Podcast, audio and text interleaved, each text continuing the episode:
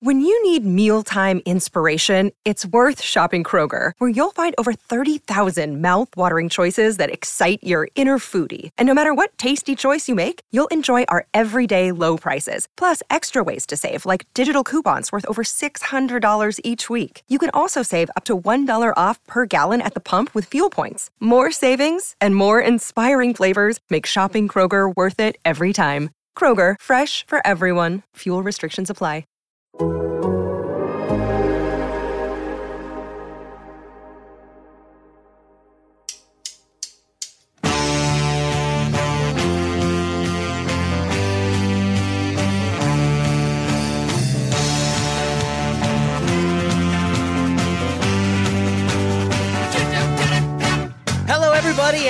Welcome to the Total Soccer Show. My name is Taylor Rockwell. I am excited to talk about a whole lot of Major League Soccer. If you, like me, have not been doing a particularly good job of keeping up with the league this season, then this episode is for you. That said, if you have done a good job of keeping up with the league, hopefully it will still be for you. Uh, we're going to be taking a look at every team in the playoffs, giving you some things to look for on the tactical side, but also reasons to be excited about each and every team. We shall do our best. Here with me to provide all that information are two friends. First up is a man who cares an awful lot about the regular season, loves the, the supporter shield, and thinks we all should too. It's Joe Lowery. Hi, Joe. I do. I'm printing really long business cards with all of that directly on the front and then just my name and number on the back. That's how I'm introducing myself to everyone now at this point.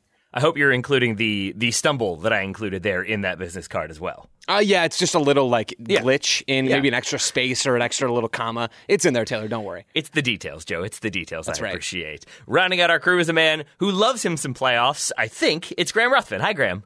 Hi Taylor. Yeah, this is this is when the season gets serious for me. You know the meme of the guy sitting back playing FIFA on the PlayStation or the Xbox or whatever it is, and then he leans forward when things are for real. That's me when the MLS playoffs come around. Uh, and do you know how that you know that the MLS Cup is, is, a, is a bigger trophy than Supporters Shield? Oh, boy. The MLS Cup has has never been handed over. Um, when it's actually just a repurposed Captain America shield, like I think the Philadelphia Union did two years ago.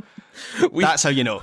We had a question about that. I had completely forgotten that one. I cannot remember why that happened. Maybe we'll have to do an entire episode about it. Unless, Joe, do you remember why they had a Captain America shield? I just think that, and we sort of talked about this last week when I mentioned that LAFC won the Shield but didn't actually get to lift it because it, hmm. it wasn't there. I think it was a similar situation for the Union where they'd won, they'd clinched it, but MLS wasn't, you know, waiting on standby to hand it off to them. They were going to have to wait till the next weekend or whatever it was. And so they improvised. That's my recollection, but I'll have to go back and read more about that because that was a great moment, Graham. This, is a league with a $2 billion t- broadcast deal. Have multiple trophies, for goodness sake. Graham, you've seen the kits, right? Like, I don't think you should be surprised by some of the way they uh, they tighten up that budget. Uh, but I think what we're alluding to here, uh, what we're referencing, is obviously the playoffs starting. Graham being uh, team playoffs.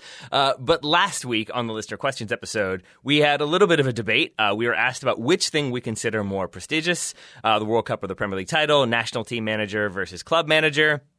One that divided opinion was Supporter Shield versus MLS Cup. Joe was on the side of the Supporter Shield, and I wanted to ask Joe to share his opinion one more time. I, I- feel like some people, looking mostly at myself, were just sort of teasing him about being Team Supporter Shield uh, at the expense of actually understanding the significance he feels it has, because it's something I personally would like to be more interested in, more enthusiastic about. So, Joe, uh, take over and tell us why the Supporter Shield matters, and then I'll ask you some more questions. Sure. So the supporter shield for me, and I think this is just factual, is the representation of the team that plays the best soccer or the most winning soccer for the longest period of time in MLS. Why I get why would you not want that? Is sort of where I always come back to. So this is supporter shield is just the same award that the Premier League winner gets at the end of the season or that the La Liga winner gets at the end of the, I mean, that's the award for being the best over the longest period of time and finishing on top of the table on top of the table with points. That's the award you get. Now, I will grant there is plenty of prestige towards to, to winning MLS Cup. There is value in that. It is incredible to see your team go on a run in a knockout competition. That's that's exciting. That's good stuff. But for me, if we're trying to assign prestige to a thing, and, and part of the point was, you know, when we talked about this last week or the week before, whenever that was, is that it, you know we could choose, and I think we are in a position to be able to to sort of hype up certain things that we feel have value. I feel the Supporter Shield has value because it is the best and purest representation of who the best team has been in Major League Soccer by and large every single year. So you say it has value. Do you feel like it has more value than the playoffs, or do you see them as sort of distinctly different things? Uh, they kind of are. Greg Berhalter talks about you know the World Cup being two tournaments. It's the group stage, and then it's the knockout round. It kind of is that similar vibe to me. That winning MLS Cup is important. I don't know that it is representative that you are like a great team. It's representative that you got hot at the right time, and there have been great teams who have won MLS Cup in the past. But for me, I think the Shield is is sort of its own entity, and so we can assign them different values. And I I happen to place a lot of value in watching my team, or who I mean, I don't have an MLS team, but but I would imagine if I was a fan of one, I'd certainly have felt this in the USL in the past with Phoenix Rising.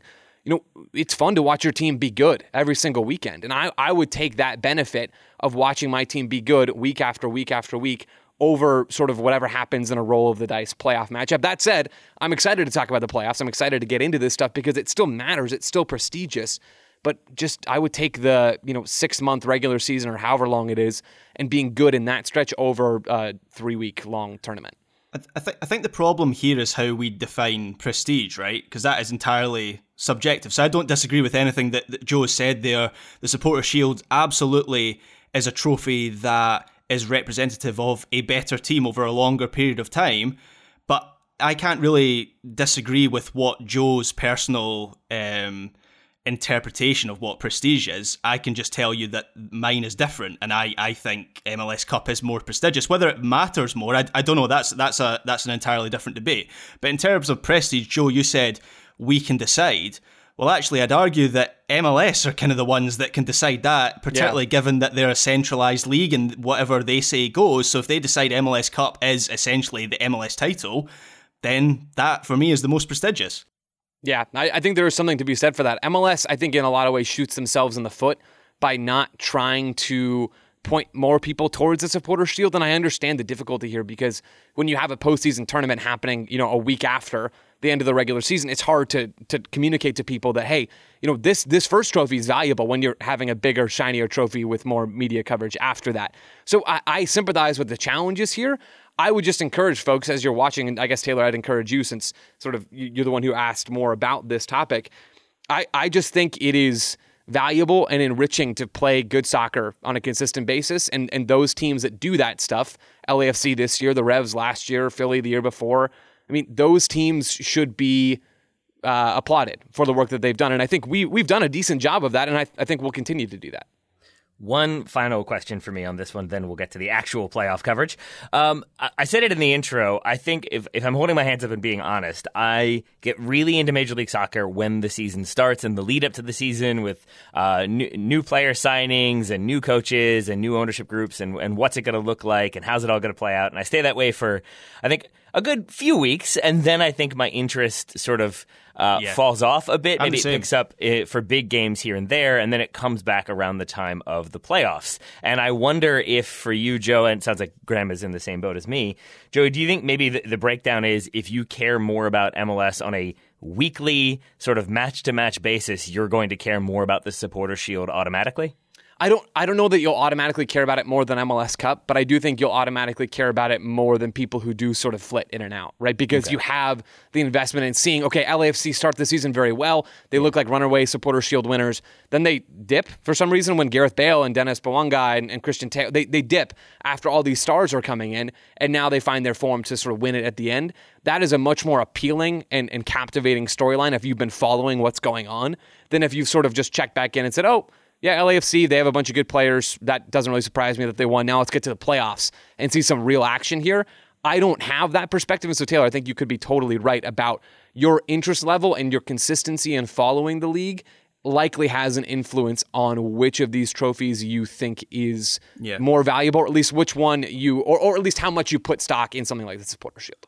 I think I think the playoffs. My personal perspective is the playoffs work better in MLS than they would in most leagues just because, and I, and I know I joke about this, but I, I, I genuinely find MLS such a sprawling league with so many teams that the playoffs just provide that that sharper focus. MLS has what 29 teams now, right? That's that's that's the correct number. Yeah, when St. Louis comes in next year, yeah. Yeah, so 28, 29 next year. That that's near that's nearly as many as are in Scotland's top three leagues combined.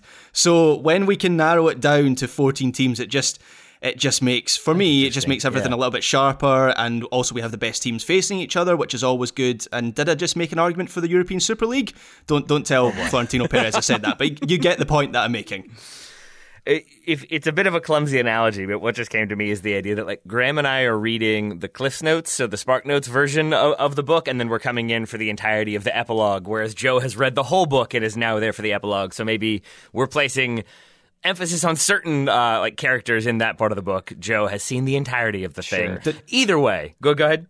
Have you ever read a book where you're kind you enjoy it at the start and then you kind of lose your way in the middle and then you're like you get to a point where you're like ah, I just want to know how this finishes. Yep. And you go towards oh, the yeah. you go to the, the, last few pages or yes. the last ten pages. That's basically MLS every season. I, I, wish I could read it all the way through. There's just so many pages. Yeah, and that and that's a problem, right? I think this discussion is emblematic of a problem that MLS has. The problem that that they can't really get people who are, are still very into soccer, Taylor and Graham, still watch a, a, chunk of MLS each year. They can't get those people to put really much value on the regular season. That's that's a problem. Like that's months after months after months of wasted energy in soccer. Now it's not wasted on everyone, right? And and it is it is still there are still redeeming factors about the MLS regular season that I think even you guys would get to. But that is emblematic of a much bigger issue that MLS has in, in that they can't seem to make or they have not taken the pains to make their regular season competitive and and feel like there's something at stake. And that's a natural byproduct of not having promotion or relegation. It makes these matches in July down in Houston way less interesting right? You just say yeah I'll, I'll just pass on this instead of saying wow if the Dynamo lose this they're going to drop 3 points in a relegation battle. That that is not the only way to solve this problem that I think we've we've come to in this Shield versus Cup discussion. But I mean adding in more punishments or incentives for finishing higher or lower in the table or limiting the playoff. Something has to change, I think, at least in my mind, to make MLS more compelling as a regular season product for the vast majority of its time on TVs in a calendar year. And it, until that changes, I think this sort of discussion is going to be one we come back to year after year. All right. I think I've solved this. Uh, if if you don't make the playoffs, uh, the manager of your team, even if they weren't the manager that season, the next season has to wear a hat that just says shame on it for the entirety yes. of the regular season. So that if you shame, yes, exactly, then you're just you are a shame team or a non-shame team. That's how we make the regular season. I love truly that. truly matter. I think I've stumbled upon the solution here, so we can stop talking about it. We can instead look at the playoffs. Joe, since you were uh, vilified, hounded, ridiculed last week, I will ask you. Uh, you are a Pacific Standard Time resident. Shall we start in the east or the west? How dare you, Mountain Standard Time? Oh, Excuse you, not I Mountain apologize. Daylight Time. Mountain Standard Time. Um, we can start in the east just because I believe the first game in the playoff uh, standings here in the playoff schedule is an Eastern Conference game. That's yeah, Saturday. The Red Bulls in Cincinnati. We'll start out east, and then we can work our way out to the fine wine out west, Taylor. So uh, Graham has reasons for enthusiasm. Joe has one sentence guides or thereabouts to each playoff team. Joe, give us the one sentence summary for the Philadelphia Union. Okay, so we're working top to bottom here in the Eastern Conference. The Philadelphia Union, I have this might be a fragment. It is a fragment almost certainly. 442 diamond, comma, suddenly dangerous in the attack, comma, great defense. That's my summary of this Union team. They still play pretty much the exact same way that Jim Curtin's Philadelphia Union team has been playing ever since Ernst Tanner came to town to take a front office job with the Union. And they're they're good. It's not just about their defending and their pressing this year, which has been a common theme in the, the Tanner Curtin era. But now they have goal scorers. They have Daniel Gazdag, who is in the MVP conversation. He's not going to win it, but as this goal scoring box arriving number 10. He makes a lot of those third man runs in the box. Not that's a that's a poor way to say it. Maybe these accent runs in the box where the two number nines for Philly are doing a lot of the heavy lifting and they're distracting defenders. And then you have Gazdag rushing in out of midfield to score uh, uh, some really nice goals. He had a hat trick over the weekend against Toronto FC. This seems dangerous. Gazdag has elevated their attack. Carranza and Mikael Uhre have elevated the attack as well. Jack McGlynn getting some minutes in central midfield, a young American player. This Union team is not just about defending and Andre Blake keeping ridiculous shots out of the back of the net they're actually dangerous in the open field now as well, which makes this team way better to watch and much more of a threat in the postseason. Yeah. It, feels like this this could be the, the culmination of what Jim Curtin has been doing in, in Philly for for the last few years. So this is a team that, that's finished top of the East uh, two times in the last three seasons. They won the Supporters Shield in, in 2020. And Joe, you kind of touched on it there, but if you look at some of the numbers that Philly have put up this season, it just paints the picture of a of a complete team. I know they ended up not winning the Shield Sure. this season, but I think if you just look Not that at that the, matters, though. Obviously, not that that matters. not that it matters, of course, but I think if you look at the fundamentals of the, of this team, um, it, it, they they have you know the best defense in the regular season by quite some distance as well, and then also the best attack. And I know this might be quite a reductive argument, but if you have those two things as as a team, the best defense and a best attack, you've got a good team, right? We can assume that. So, and and if you go through that team and look at the players as well, and, and so many of them just seem to be playing at, at the top of their game. Andre Blake, maybe the best goalkeeper in the playoffs. Glesnes and, and Elliott, a, a pretty strong, in fact, a very strong centre back partnership. Fullbacks are excellent, and as you mentioned, Joe, they've got Daniel Gazdag, who I think finishes one behind Hany Mukhtar in the in the, in the Golden Boot race in the end. Um, but just you look through their team, and it's a team built over a number of seasons, a team that has been close to putting it together in past seasons, um, and I think they'll be stronger for having those experiences. Obviously, last year they go out to, to NYCFC and they had a team pretty much decimated by Yeah. COVID absences. So maybe maybe last year it all comes together for them then, but they've continued that process. They've continued to improve, and the more that I looked into Philly, and obviously I've watched them a, a few times this season, but just kind of compared them to maybe the other favourites, LAFC as the Shield winners. I don't know. I'm I'm I'm kind of leaning towards Philly. It just kind of feels like the. Um, I mean, I don't know how much stock I put in Destiny, but you know what I mean. It kind of feels like it would be a fitting culmination of their process if they won it all this season. And let me add one splash of cold water, Taylor. I know we've got a lot of teams to get to. No, Just good, quickly, we, we've talked about Philly as this great team, and they are, right? They deserve a ton of credit for the year they've had. I think Jim Curtin is a really good coach. I think he's probably going to win Coach of the Year this year in MLS, even though I don't know that's exactly where my vote would go. They're a great team. The one thing that I think could really hurt the Union is when they come up against a bunker defense. I think that is maybe what gives LAFC a slight edge in the favorite conversation. Both have first round buys, but LAFC have more players who I think are capable of knifing through a low block. Jack McGlynn can help do that stuff. Even Jose Martinez can help do that stuff in midfield. Daniel Gazdag can do a little bit of it, but I think the Union will struggle and have struggled in the past against lower defensive blocks. I don't know exactly when they're going to face one in the postseason. I don't think the Red Bulls or Cincinnati, who, who's the the matchup that the Union will face the winner of in their conference semifinal game. I don't expect either one of those teams to sit all that deep, but that's something to watch for about this Union team. Can they break a low block if they come up against one in the postseason? That could be an X factor.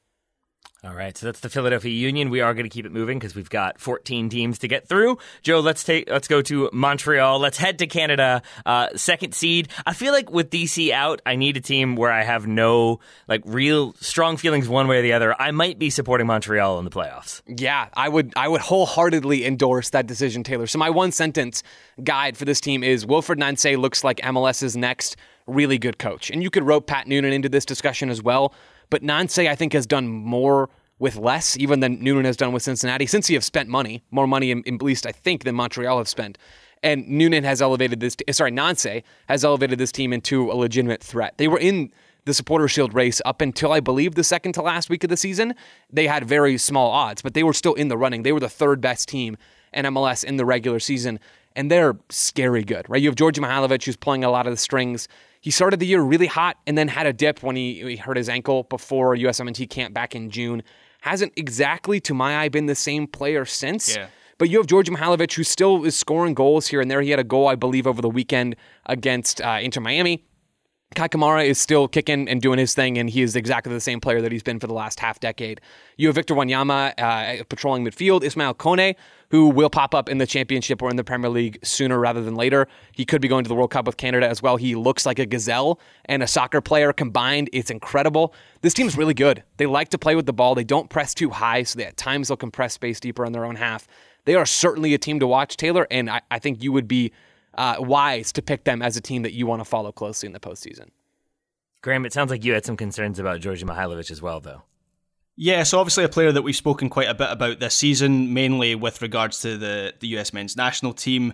And that thing that Joe mentioned there, where he hasn't really been the same since the since the injury, was his move to AZ Alkmaar, has that been was that confirmed? Yes, I, yep, I that's happening. He'll join yeah, after so the that's season's definitely over. happening. Yep. I couldn't remember. I know we spoke about that on, on the show, but I couldn't remember if actually the, the confirmation had, had come. So he, he's going to, to Holland next year, and I'm just a little bit concerned that he hasn't been the the same player since that injury, and I, and I can't shake the feeling that as well coached as this team is under Wilfried Nancy, and, and the possession heavy game that they have, and, and the defensive record that they have in the in the regular season, it still feels like they're going to need a difference maker, and with uh, Quioto out as as well. Um, it feels like maybe Georgia needs to get back to his best for, for a really deep run in, in, in this playoffs. That's maybe the the one concern that I have. But having said that, Montreal finished their, the regular se- regular season campaign with four straight wins, so maybe it'll all be fine. Yeah, haven't lost lost a game since August, so it feels like they've got some good form. But you mentioned Quioto there, Graham. Uh, he missed the final game of the season uh, due to a, I think, thigh injury he picked up uh, playing for his national team. Uh, Joe, not asking you to speculate about whether or not he'll be good to go, just Yeah. wondering how important has he been for Montreal? How negatively might it impact them if he's not able to play? Yeah, he's been a difference maker for them. He provides a lot of the verticality that they don't get out of George Mihailovic. They don't get out of Kei Kamara. They get a little bit out of, of a few other players. Ismail Kone makes a bunch of those runs out of central midfield, and Mason Mason Toye can do that stuff.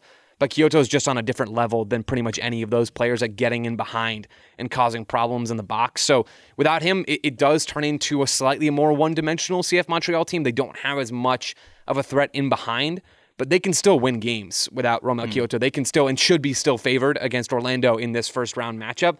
They're they're good enough to overcome Quioto, but yeah, if he's not able to go against Orlando, that is certainly a loss for this team. Yeah. I'm, I'm generally loo- looking forward to watch more of this CF Montreal team because my, my just give you an idea of my weekend routine. I usually watch an MLS match on the Sunday night, and in the UK, they tend to show certain teams. I think I've spoken about this before. So, NYCFC and Inter Miami are frequent picks for obvious reasons. You'll also get a good number of LAFC and Galaxy games, and if you're lucky, you'll get an Austin FC game. I watched a few of them earlier in the season. But Montreal are, are a team that don't get picked very often, and so I have to admit that they're a team that, while I've read about Wilfried Nancy and, and Joe, obviously you I've, I've heard you talk about them and what a good, job he's doing and how a good how good a team they are. I, I'm looking forward to see them in the playoffs just because, as I say, they just they just haven't been on TV in the UK a whole lot. So yeah, I'm, I'm looking forward to that. All right, that is two teams down, many more to go. We're going to take a quick break. We will be back with the rest of the East in just a moment. This episode is brought to you by Michelob Ultra, the official beer sponsor of the NBA. Want to get closer to the game than ever before? Michelob Ultra Courtside is giving fans the chance to win exclusive NBA prizes and experiences like official gear, courtside seats to an NBA game, and more. Head over to michelobultra.com slash courtside to learn more. Looking for an assist with your credit card but can't get a hold of anyone? Luckily, with 24 7 US based live customer service from Discover, everyone has the option to talk to a real person anytime, day or night. Yep, you heard that right. You can talk to a real human in customer service at any time. Sounds like a real game changer if you ask us. Make the right call and get the service you deserve with Discover. Limitations apply. See terms at discover.com/slash credit card. Welcome back. We continue to look at the 2022. It's 2022, right? Yep. Okay. Uh, MLS playoffs. Uh, we're previewing them, and we are now moving from Montreal to New York. Joe, we've got two New York teams. Let's start with NYCFC finishing third in the East.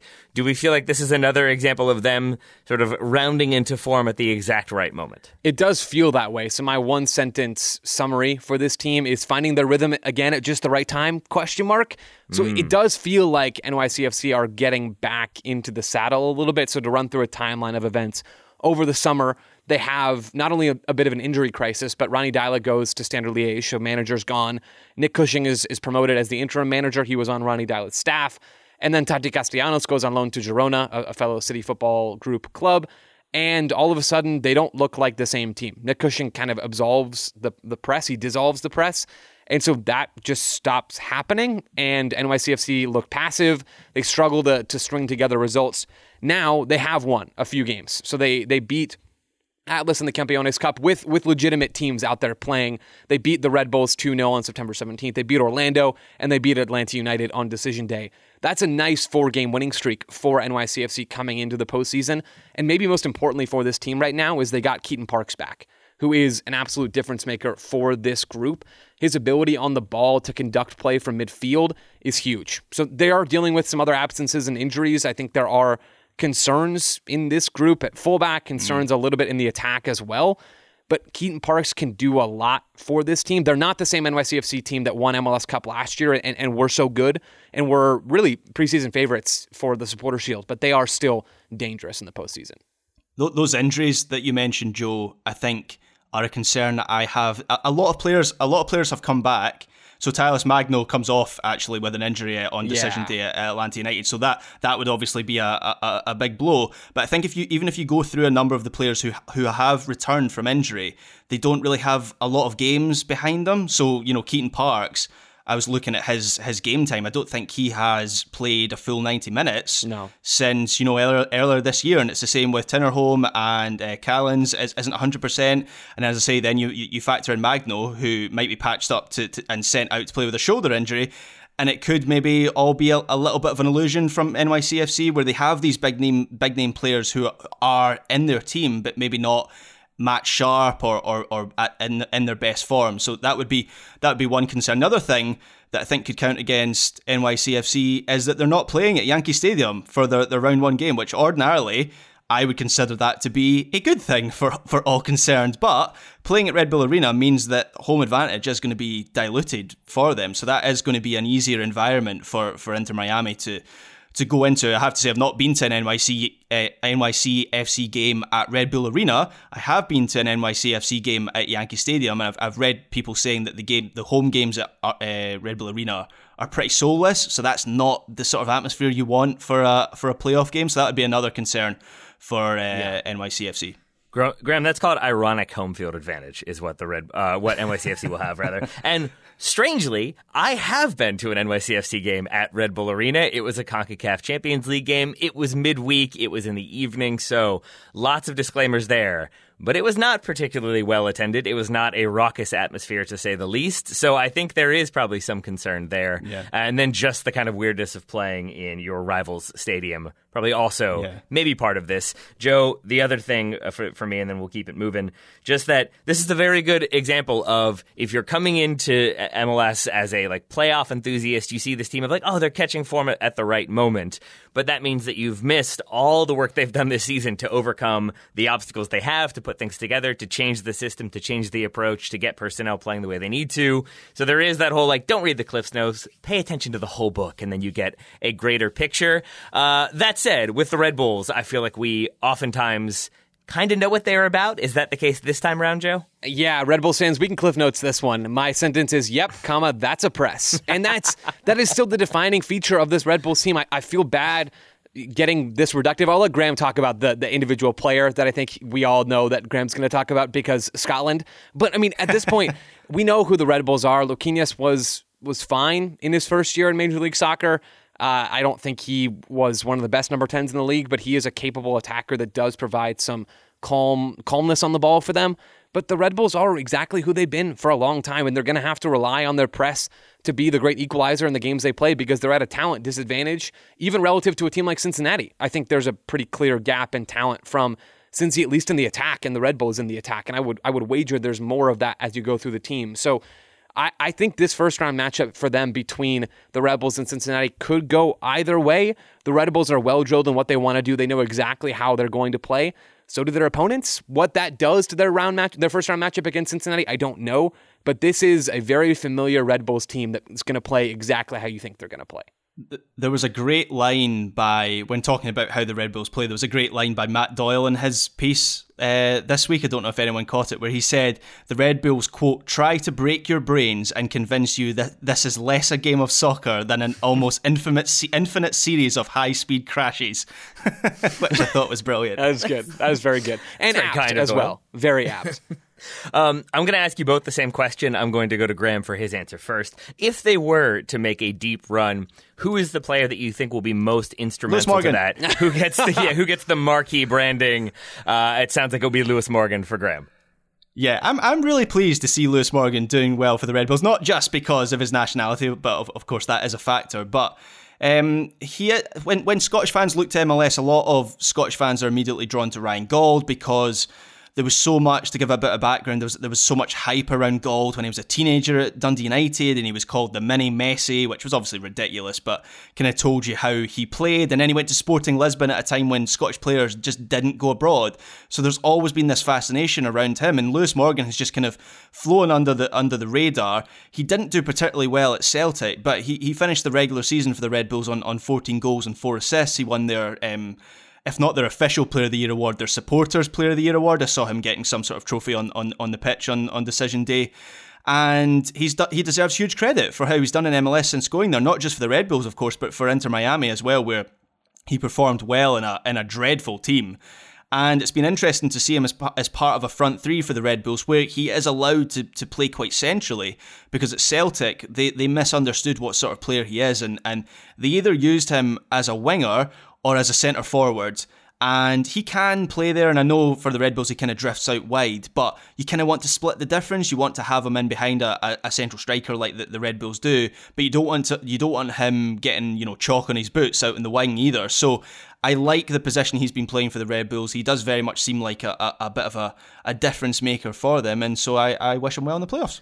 Joe, you're welcome to have your own answer, or you can just nope, say retweet. Lewis Morgan, baby. Perfect, retweet. Perfect. All right. Then let's move uh, to FC Cincinnati. They're in the playoffs. It's a weird world we live in. Uh, I want to take you back to our season preview, or before the se- the campaign kicked off. Uh, here is Pat Noonan calming expectations about this team.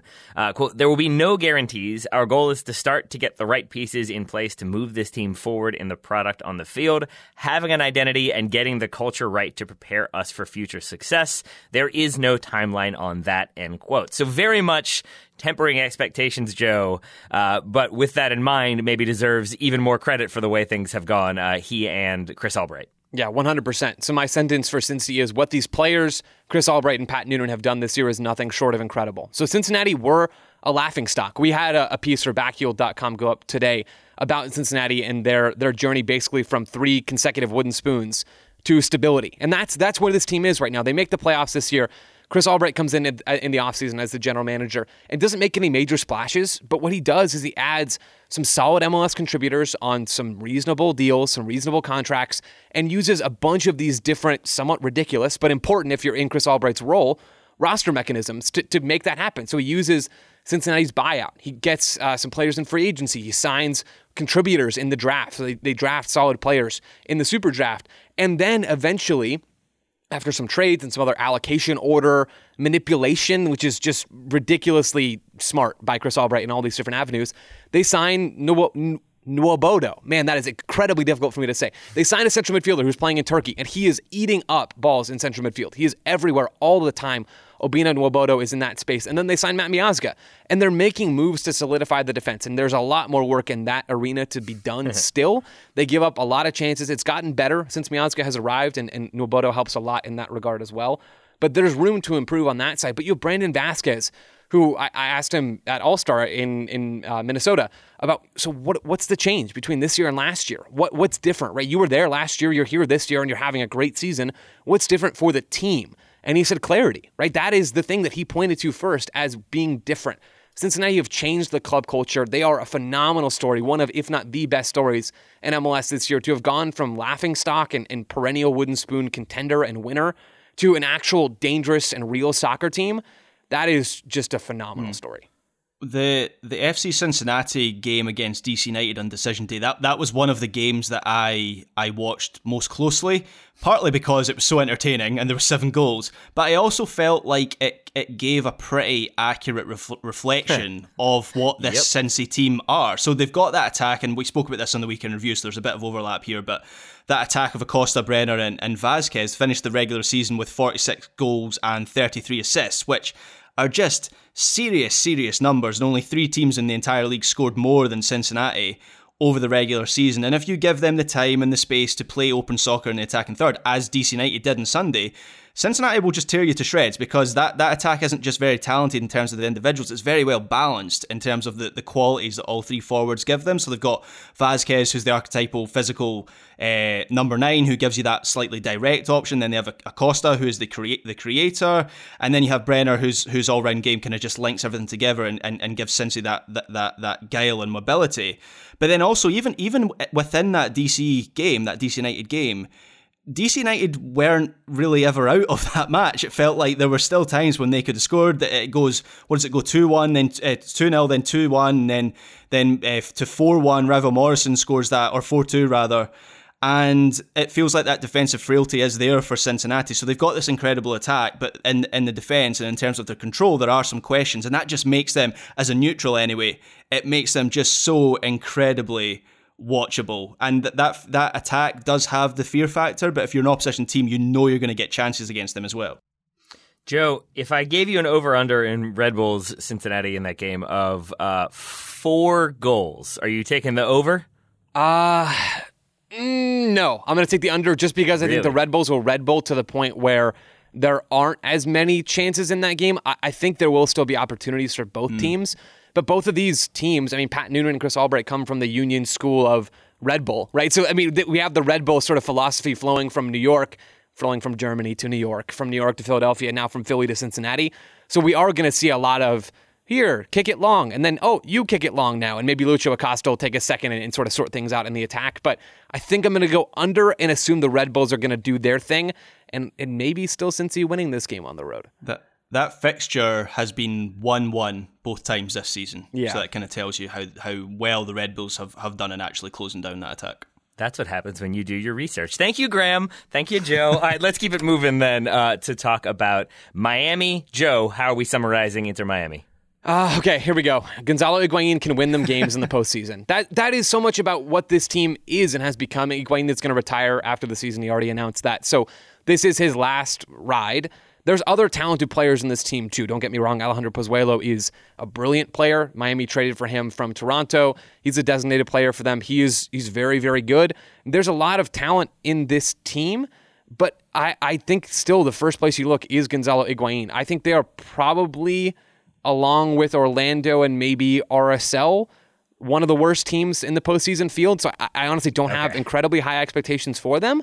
But Higuain is the kind of player that gets you a win in the MLS playoffs. It's the absurdity of the playoffs. They are another great equalizer right along with the press, which I, Miami don't do a ton of. But if Higuain gets hot and then Miami defend, Phil Neville and this team's marching into the conference semifinals. That is totally realistic, even do, even though I do think Miami are at a bit of a talent disadvantage mm. uh, compared to some other teams in the playoff field. Yeah, Higuain's got 14 goals in his last 16 games, so that that is not terrible form to be heading into the playoffs in. And just for people who are unfamiliar with the Scottish accent, that was indeed Graham Ruthven pronouncing Iguain. Graham, one more time? Of course.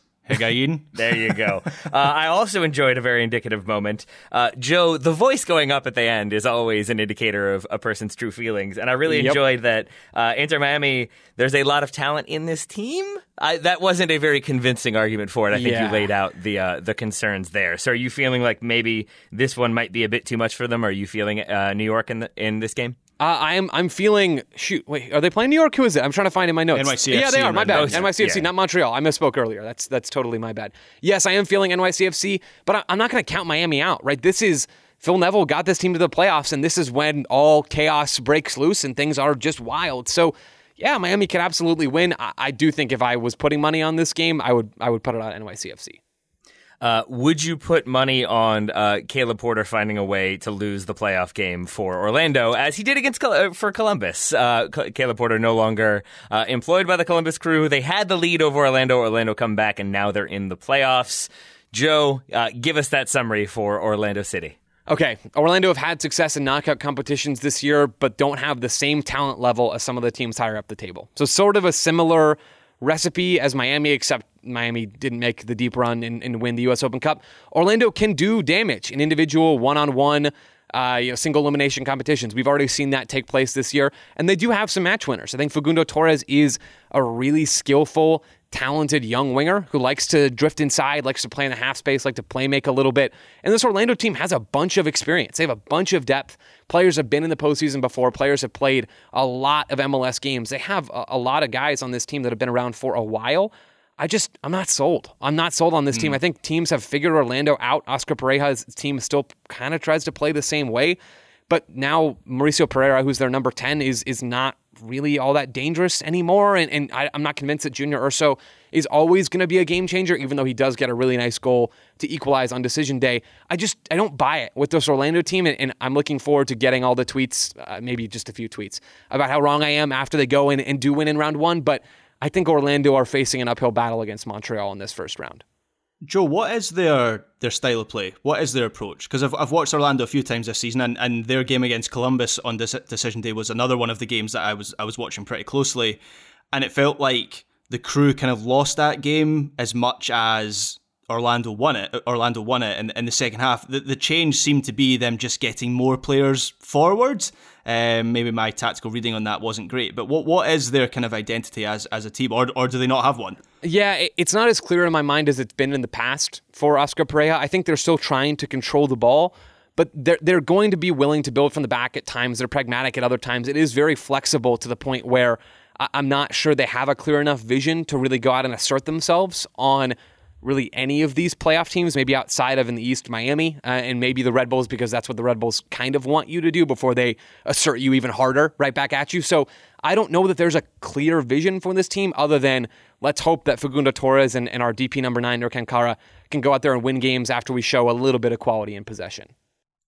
Joe, does that run that they had in U.S. Open Cup, ultimately winning it, does that make you feel like they might be a little bit better prepared for the playoffs and for the kind of emotionality of that uh, contest? Or do Yeah. you think ultimately not that big of a deal? I mean, I don't think it's that big of a deal, but yeah, it helps. I mean, in a, in a tournament with fine margins, as the MLS Cup playoffs are, having that experience and having just gone through this, I think mentally gives you a little bit of an edge. You know, we've had our backs up against the wall. We've been through this before. I don't think it should make them favorites to do much damage in the East, but if they do, and if they do upset Montreal and, and, and have a little bit of a run, yeah, it, it really wouldn't shock me either. That's just kind of how these playoffs go. All right, there we are. That's the East. We're obviously going to talk a lot more about all of these teams as the playoffs kick off and continue on. For now, we're going to take a quick break and then we will be back to talk the West. Today's episode is brought to you by our old friends Mack Weldon. Wouldn't it be nice if we could have things both ways, like a zero calorie cheeseburger, internet ads in March that weren't just reminders to do your taxes, a dog that never needs walking after midnight when it's cold, a Manchester United that is consistently good instead of their current scattershot approach? Well, we tend to think of clothing as an either or situation as well. People think looking sharp means starchy Oxfords and stiff chinos rather than effortless comfort. But it's possible to have it both ways. Mack Weldon makes timeless apparel with modern performance fabrics for guys who want to look and feel sharp without sacrificing comfort. From their light as air underwear to innovative anti odor tees and versatile yet comfortable pants, Mack Weldon has a full range of clothes that never go out of style. I got a few things recently, including a long sleeve polo, which I love, uh, maybe the most comfortable t shirt, which I also love, and my new favorite sweatpants, the Ace sweatpant. It's exactly what I described above comfort and versatile, but still stylish. It's the type of sweatpant I can wear to pick up my kids from daycare and not think, I'm now wearing sweatpants in public. The other parents will judge me. Now I just think, judge away, nerds, because you will never be this comfortable unless you're also wearing a pair, in which case, high five. Mack Weldon is not flashy. It's just classic, always in style, and made from the world's most comfortable performance materials. They're designed to fit both your style and the demands of modern life. So get timeless looks with modern comfort from Mack Weldon. Go to mackweldon.com and get 20% off your first order with promo code TSS. That's M A C K W E L D O N.com, promo code TSS to get 20% off your first order. Thank you to Mack Weldon for sponsoring today's episode. This episode is brought to you by Michelob Ultra, the official beer sponsor of the NBA. Want to get closer to the game than ever before? Michelob Ultra Courtside is giving fans the chance to win exclusive NBA prizes and experiences like official gear, courtside seats to an NBA game, and more. Head over to michelobultra.com slash courtside to learn more. Welcome back to the Total Soccer Show. We're moving to the Western Conference. Joe Lowery, we're starting at the top again. LAFC, uh, unreal talent, I believe you have in your notes. I'll let you take it from there. Sure, my sentence is unreal talent in MLS should be cut favorites. And that's that's how I feel. That's how the betting markets feel that I've looked at. At least that's how 538 feels. According to 538, they have a 35% chance of winning MLS Cup. Philly are the next closest with 30, and then Montreal are third with 10%. So a, a big reason why that number is so high for LAFC and why Philly's number is, is pretty close is because they do have that first round bye, and you can't lose if you don't play. So that is a, a huge part of this. Now, the Revs and, and the Colorado Rapids last year took matters into their own hands and lost as soon as they did play. So, you know, maybe there is something to be said for not having that first round bye. Either way, this LAFC team is stacked. They are really, really good. They have all the players you know. They have Carlos Vela, who's still doing ridiculous things with his left foot. They have Gareth Bale, who's still not been like an every game game changer. He's not a regular starter for this team either. But I mean, this is why Bale and Chiellini are here. They're they're here for the postseason. LAFC will have the luxury of sitting back and watching their opponent play and struggle and, and maybe pick up an injury or two in the first round. Obviously, not wishing that, but they play the winner of the Galaxy in Nashville. That conference semifinal game is going to be wild because Nashville just beat LAFC on decision day. If they beat the Galaxy, that'll be a fun game. And if we get an El Trafico in the conference semifinals, those games are ridiculous. Like throw your analysis tactics board out the window. Ridiculous. So I'm really looking forward to seeing what LAFC bring to the table in the postseason. They should be favorites, but that conference semifinal game is not going to be an easy one. Yeah. If, if you have a team that is good enough to not really count on Gareth Bale and it, not being much of a talking point, because it hasn't really been much of a talking point, because LAFC won the Supporter Shield and, the, and are the favourites to, to, to win MLS Cup with Bale making token cameos off the bench. That's kind of no. That's how you know that you've you've got something. Uh, you've got something good. They've just they've, they've you look through their team. They, you know they've just got players who can win a, a game on their own in attack. They have a, a, a nimble midfield. They have a, a defense that can start moves from from deep with the ball. I also read that LAFC have dropped just three points from winning positions all season, so sort of the anti Columbus crew. And so when they take a lead, they they tend to keep it, which I I would imagine would be a, a pretty invaluable trait to have in in, in the playoffs. But looking at where they were in the summer, where they kind of just looked unstoppable before those those those big name signings and those and Bale and, and Christian Taylor arrived, um, it feel it felt like they kind of dropped off a little bit. So they, they they lost three games in a row in August, um, and they've won just two of their last five games. So it maybe feels like LAFC, obviously they lose in decision day. There's not much riding on that game against Nashville, and, and Joe Willis has a, an incredible game for, for Nashville in goal. But it kind of feels like maybe they've lost a little bit of momentum and they ended up staggering over over the line as the Shield winners. I, I, I don't know. Um, you know, the, the playoffs can do funny things. Maybe they find that momentum again when maybe they can turn it on again. But um, that would that would be something that is in my mind when assessing their chances. All right, so uh, LAFC quite good is the takeaway that I have there. Gareth Bale maybe good is my other takeaway. Uh, Joe, let's talk Austin, uh, who have cemented their spot in the playoffs. Obviously, they did that uh, a good while ago, but for a team that weren't quite good last season, that's a pretty big step. Yep, my sentence is phenomenal story going from second worst in the West last year to second best this year. And, and Austin are, along with Cincinnati and Montreal, one of the biggest risers in the standings from last year to this year. They actually might be the single biggest riser in terms of finishing position in the playoffs and, and in the regular season. So a ton of credit to Josh Wolff and this team. They have gone full on. The entire world is against us. Everybody out there hates us, and the media is against us. They've really leaned into that. We're the underdog, self-proclaimed, sort of this year, and it's worked for them. They've they've won a lot of games against good teams. They've beaten LAFC multiple times.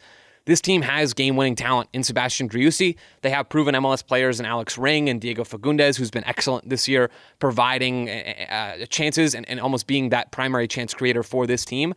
Austin are going to be tough for RSL to take down in the opening round. They sold out Q2 in six minutes, I believe, right after playoff tickets were announced. So fans are going to be rabid waiting for this game. I think this is going to be a really good first round matchup.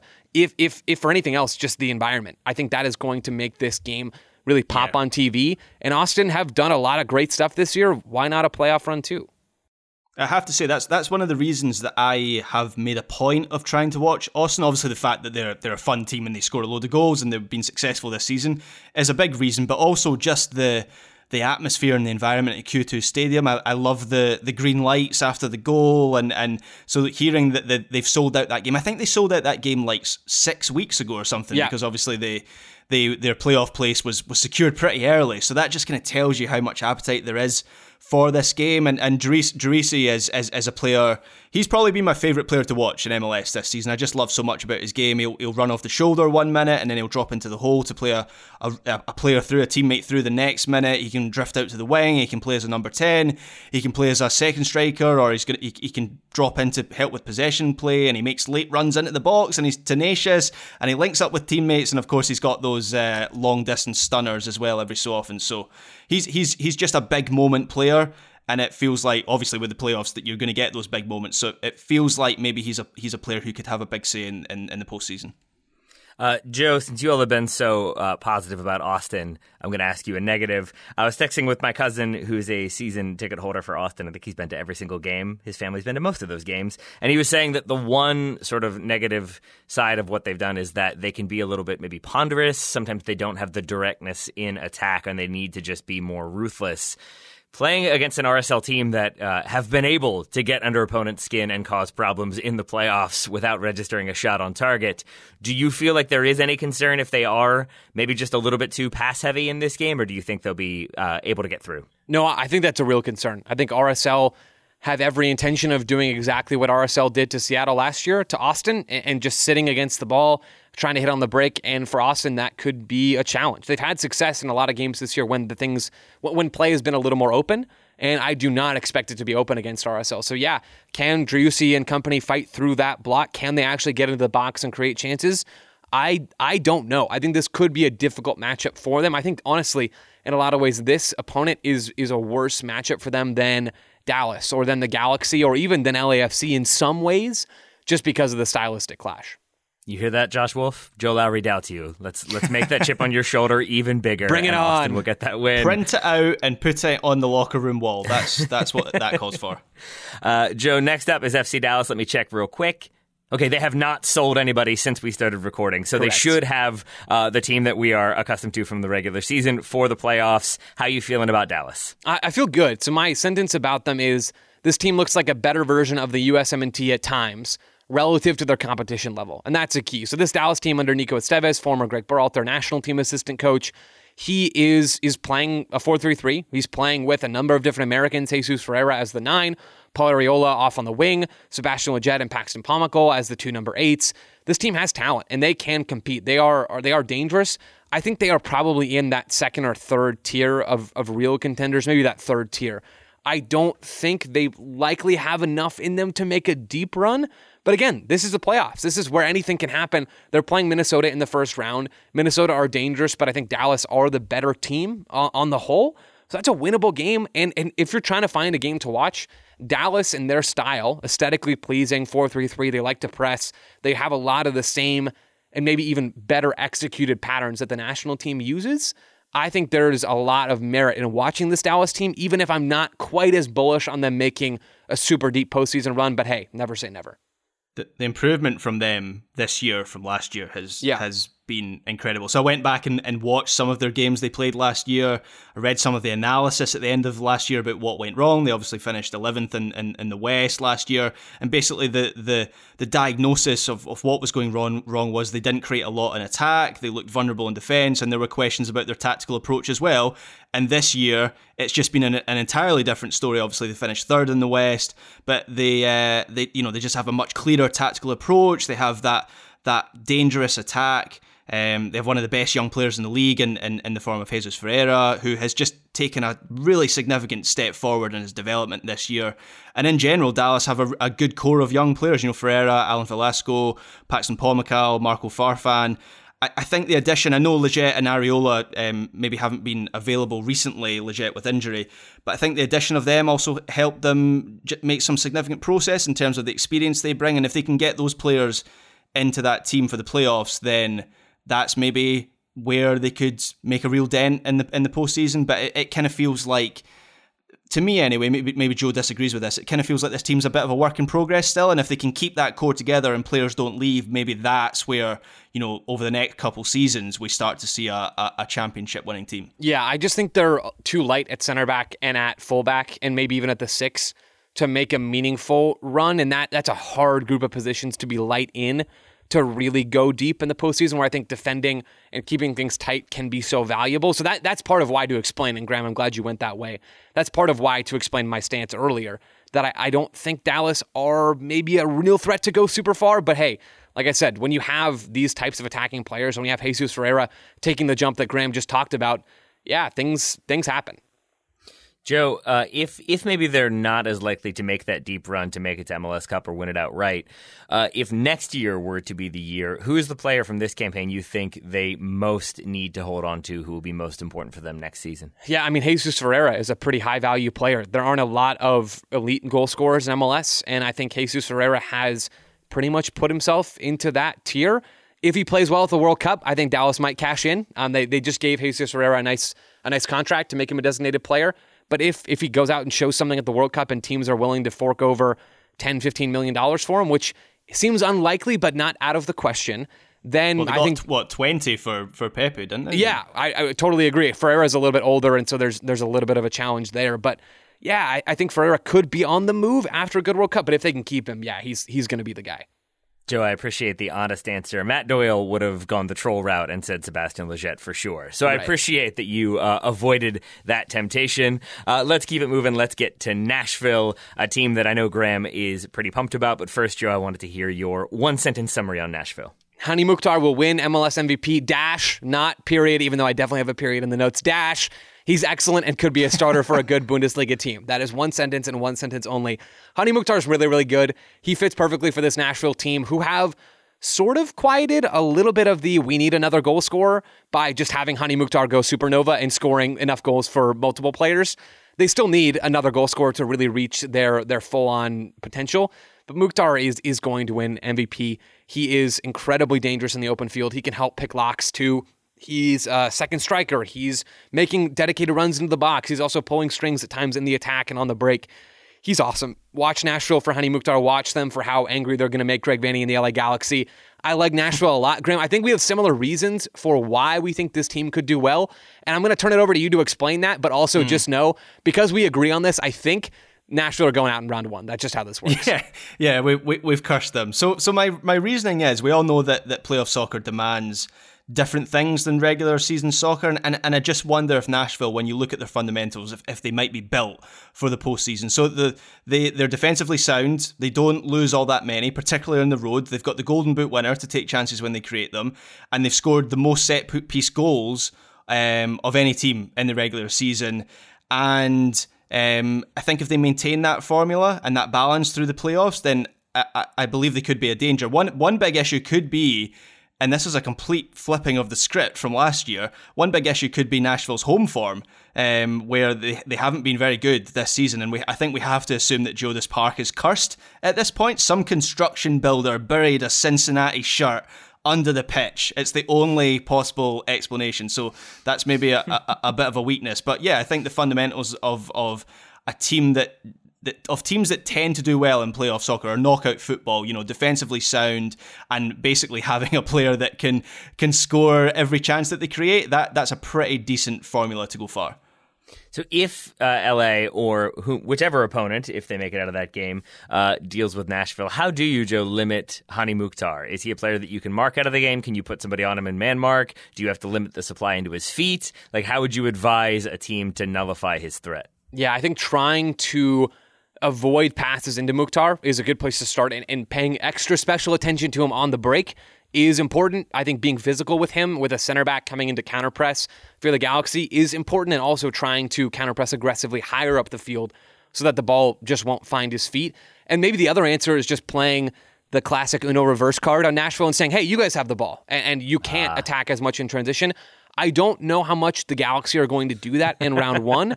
I certainly don't think LAFC are going to do that at all in the conference semifinals. So maybe that's not going to happen, but flipping the script could be a good way to shut Mukhtar down or at least slow him down in the open field. It would be interesting to see uh, Riqui Puig try to defend and defend for 90 minutes. Let's talk about the Galaxy for a second. It has been Puig, to my understanding, that's been that difference yeah. maker. A thing that I'm pretty proud of because I think that's something we talked about on the show and sort of thought would be the case because at Barca, maybe didn't want to do the defensive thing, wanted a lot of freedom to be able to create and do what he wanted. That seems like what uh, the Galaxy have given him. So my sentence for the Galaxy is Riqui Puig is must see TV and he's helping to shape LA into a Greg Vanney team. And I think th- both of those things are important. Riqui Puig on his own has been awesome in MLS this year. He's been exactly as good as you would expect a former La Masia, former Barcelona player to be in MLS. He is not going to be in this league for long at this rate, assuming things are, are fine with him off the field and, and he's able to get a move. That's going to happen. Maybe next summer, maybe in the winter after this next season. I don't know. But you go and look at his graph on FBref, and basically all of the non-defensive things are bright green. Like they are they are greenest green that they could possibly be. He's progressing the ball, he's creating chances for them, which honestly, maybe that's the bit I didn't expect as much for him to be quite as influential in the attack, but he has put some balls on a platter for Chicharito, which is really valuable. He is awesome and he's turning this Galaxy t- Galaxy team into something that if you squint and maybe close one eye and, and just have your other eye open ever so slightly, kind of, sort of, maybe a little bit looks like uh, a Toronto FC midfield back in their heyday of winning trophies under Greg Vanney. Puig is, is that good, and the Galaxy, because of him, have been, or at least in part because of him, have been a much better team to close out this season.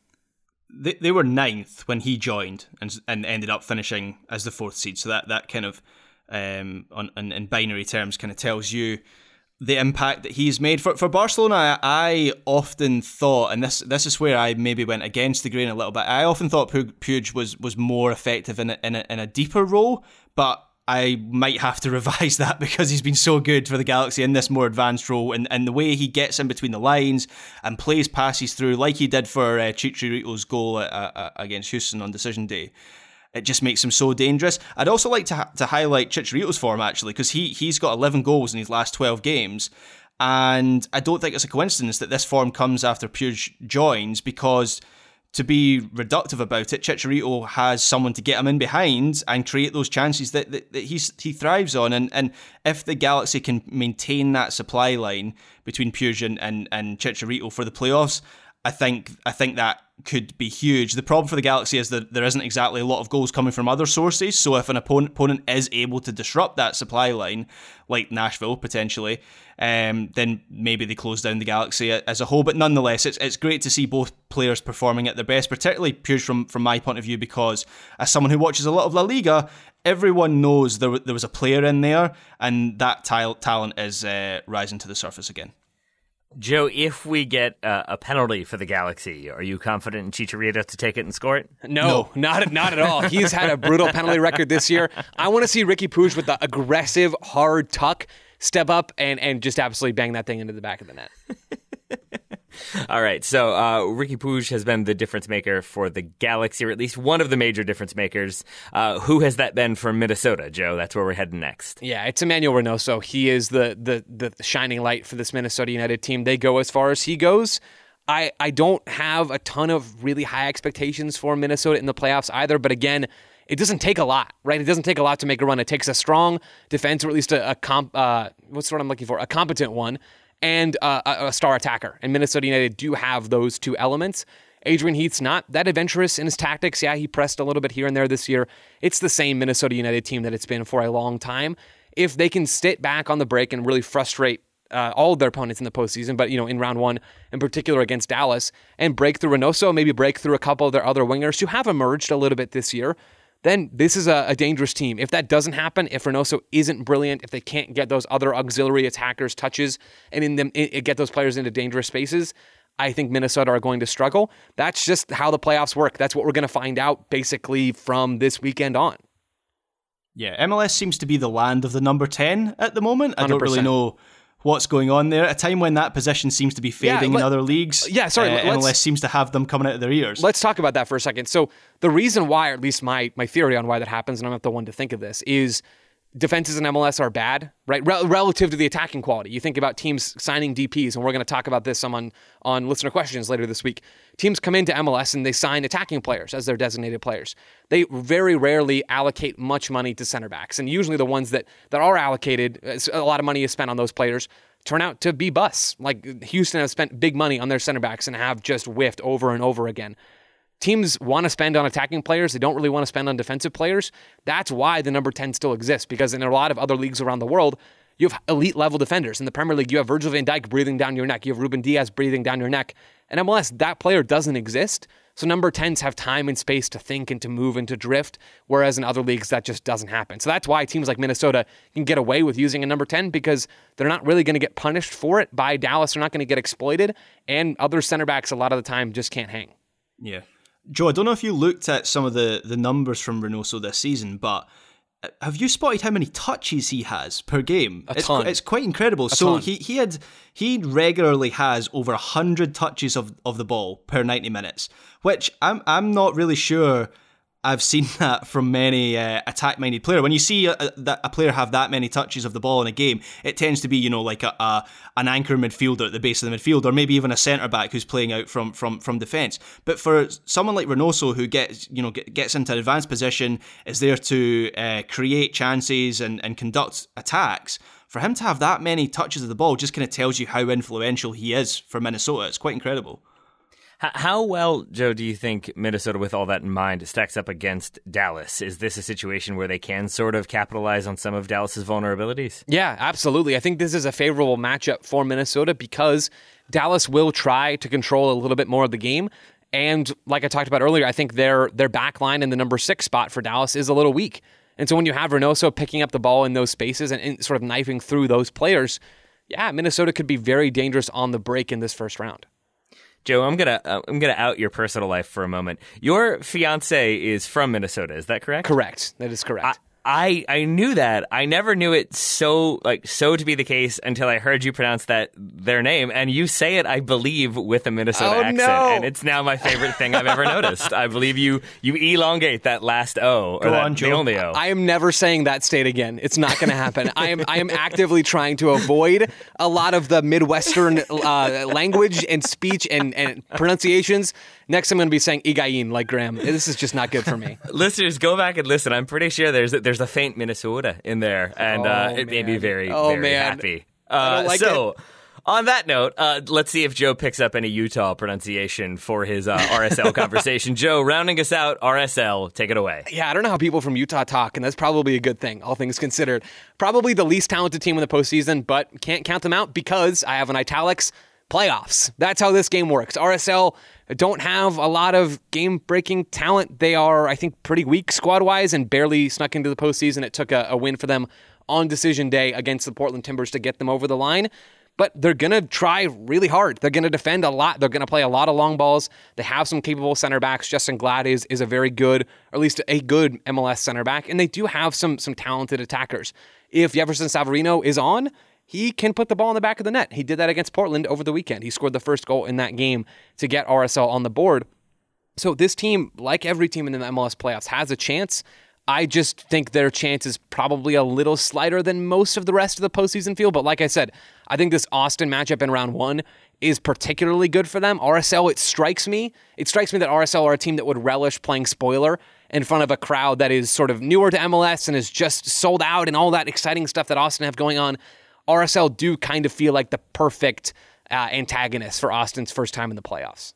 I want them to replicate the shotless victory. I think that would be the biggest flex possible for RSL. Realistic flex, as if uh, RSL managed to do that again. It would be like, we could have a shot, but we want to prove that we don't even need to have any to beat you and to, to spoil this party. That's that's what I want for RSL in the playoffs. Brilliant, brilliant. Joe, does Zac MacMath make them more or less likely to be able to do that? Because to my mind, so much of that win against Seattle was David Ochoa Yeah. really, really hamming it up, uh, falling over when he didn't need to, catching a ball and falling, delaying the restart, taking his time, really getting under the skin of the Seattle fans. Can Zac MacMath do the same thing to Austin? That was such a good moment, Taylor. That was so oh, good. Last year at so David Ochoa, so annoying to watch and so beautiful at the same time. I just don't think Zac MacMath has that same David Ochoa. I'm going to make you so angry at me, Gene. I don't think he mm-hmm. has it in him. So, I mean, maybe they need to figure out a way to get David Ochoa back just for a second. I think David Ochoa is mad at RSL, and maybe that would also factor in here, and he could just be angry at everyone involved in that game. But yeah, Zac MacMath probably doesn't have that same sauce to get the job done. All right, so short of an emergency loan for David Ochoa, we think uh, might be a, a bridge too far for RSL. My final question for you, uh, Joe Lowery, you mentioned it a couple times in there. You kind of have your tiers of playoff teams. Who do you have in that first tier, that top tier of contenders? So I think LAFC and Philly are probably in a class of their own at the very top, and they are helped in a big way by the fact that they don't have to play in the first round. At least I, th- I think that should be a help, and it seems like a lot of of the number crunchers out there agree with me. Montreal and. Ah, NYCFC are maybe in the second tier by themselves. Montreal might just be in a tier all on their own.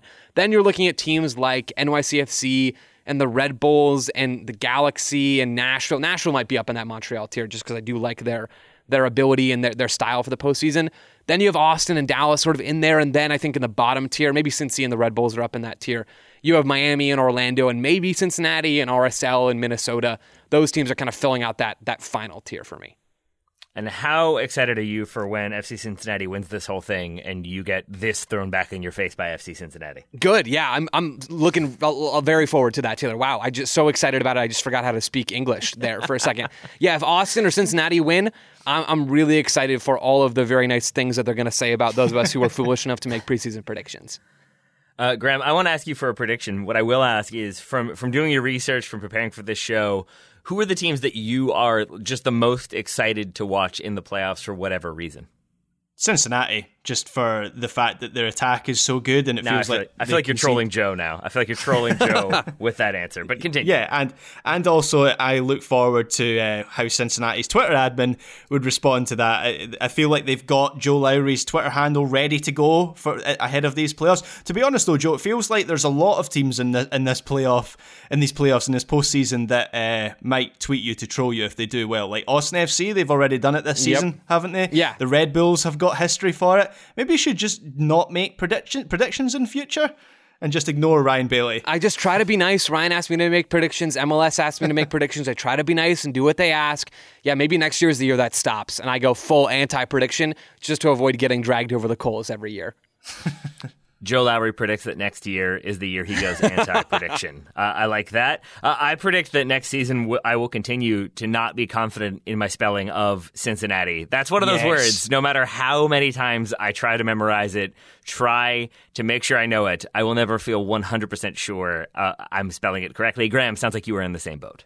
Yeah, absolutely. And the thing that is most annoying is that my autocorrect hasn't actually cottoned onto the fact right? that I want to spell Cincinnati. Like it changes things for me. Like Arsene Wenger becomes Arlene Wenger, but Helpful. they won't change the like the the T that I've missed out in Cincinnati to actual Cincinnati spelling. Frustrating. Come on, Apple, get it together. For a while, my autocorrect just didn't correct me. Right? It, it just said like, "Oh, this is the right way to spell Cincinnati," and it's not. And I don't know what happened. Who's playing this cruel practical joke? But I also struggle with Cincinnati. I got a little bit better at it this year, but it could be two ends at the beginning, it could be two ends in the middle, or it could be two T's at the end. It is the middle ends that are doubled. But I mean, how are we supposed to remember that, guys? This is beyond us. To be honest, I'm mostly fixated on the name Arlene Wenger. I need that to be one of his siblings. I need that to be a pseudonym he goes by in a very not convincing way. Either way, I love that. I love this show because I feel very prepared for the playoffs. Gentlemen, thank you very much. Graham, thank you uh, for being uh, honest in your spelling letdowns, but also uh, in your viewing habits. I've very much enjoyed this one. Thank you, Taylor Rockwell.